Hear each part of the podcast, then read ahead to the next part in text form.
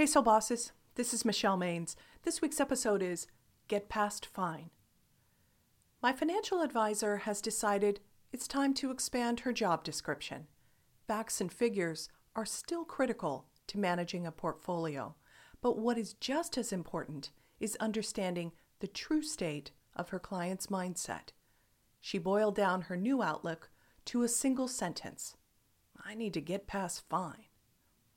This year, everyone has probably used fine more than usual, simply to avoid a heavy, hard conversation about how things are really going.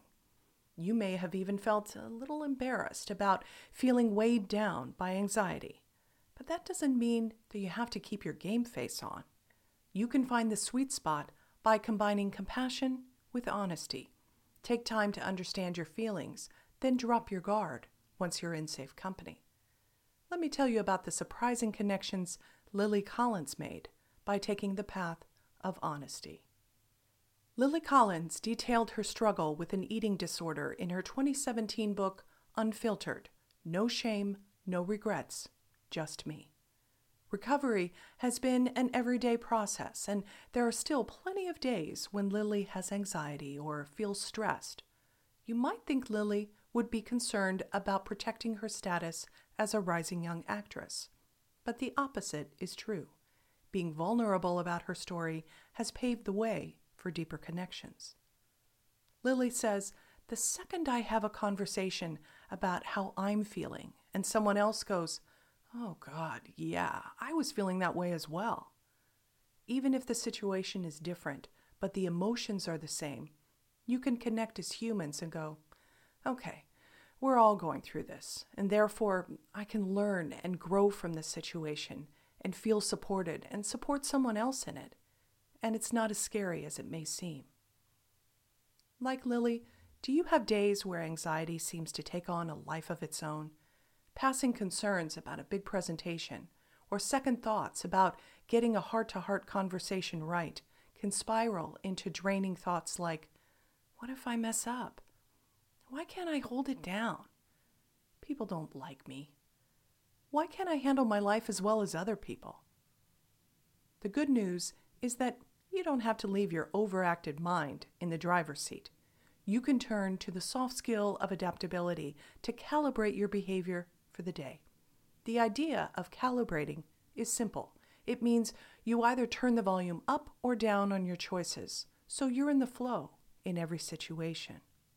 For instance, some days you'll quickly diffuse anxiety and breeze past nervous thoughts with a few deep breaths by saying some affirmations or by taking a couple of minutes to visualize a successful outcome. Other days, you'll need to slow the pace down, getting back to a neutral state will require limiting how many activities you take on, deciding to have some quiet time, or reaching out to a trusted friend or counselor. Whenever you feel isolated or think that you're the only person struggling, get past fine by remembering Lily Collins' story. Pull yourself out of the anxiety spiral with three simple reminders. We're all going through this. I can learn and grow from any situation. And support is everywhere. I know how to ask for and give support. In the October series, Shake Off Shame, we've talked about four common kinds of shame and how to transform them. Life is filled with experiences that might trigger shame. We all say the wrong things sometimes. We make decisions we wish we hadn't made. And we stick with the wrong purchase, the wrong job, or the wrong person out of pride.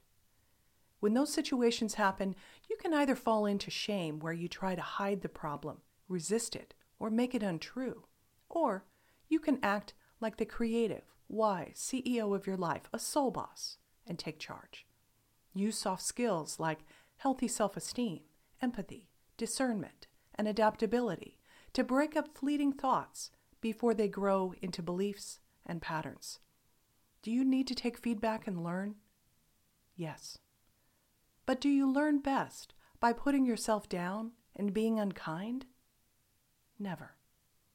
Here's an overview of the four techniques we've learned. Number one, shake off the shame of mistakes by giving yourself grace. Bring peace to yourself. Number two, shake off the shame of giving yourself away by being genuine. Anchor yourself in authenticity. Number three, shake off the shame of outdated expectations by defining a new standard. Stick to your style. And number four, shake off the shame of anxious thoughts by connecting with others. Get past fine. Before self doubts about your past, anxiety about the future, or hopelessness take hold and become the boss of you, shake off that shame. However, you decide to respond will be right for you and right for the moment, but you do need to act. Reclaim your personal power and your well being, one conversation, one decision, and one day at a time. Until next week, stay well.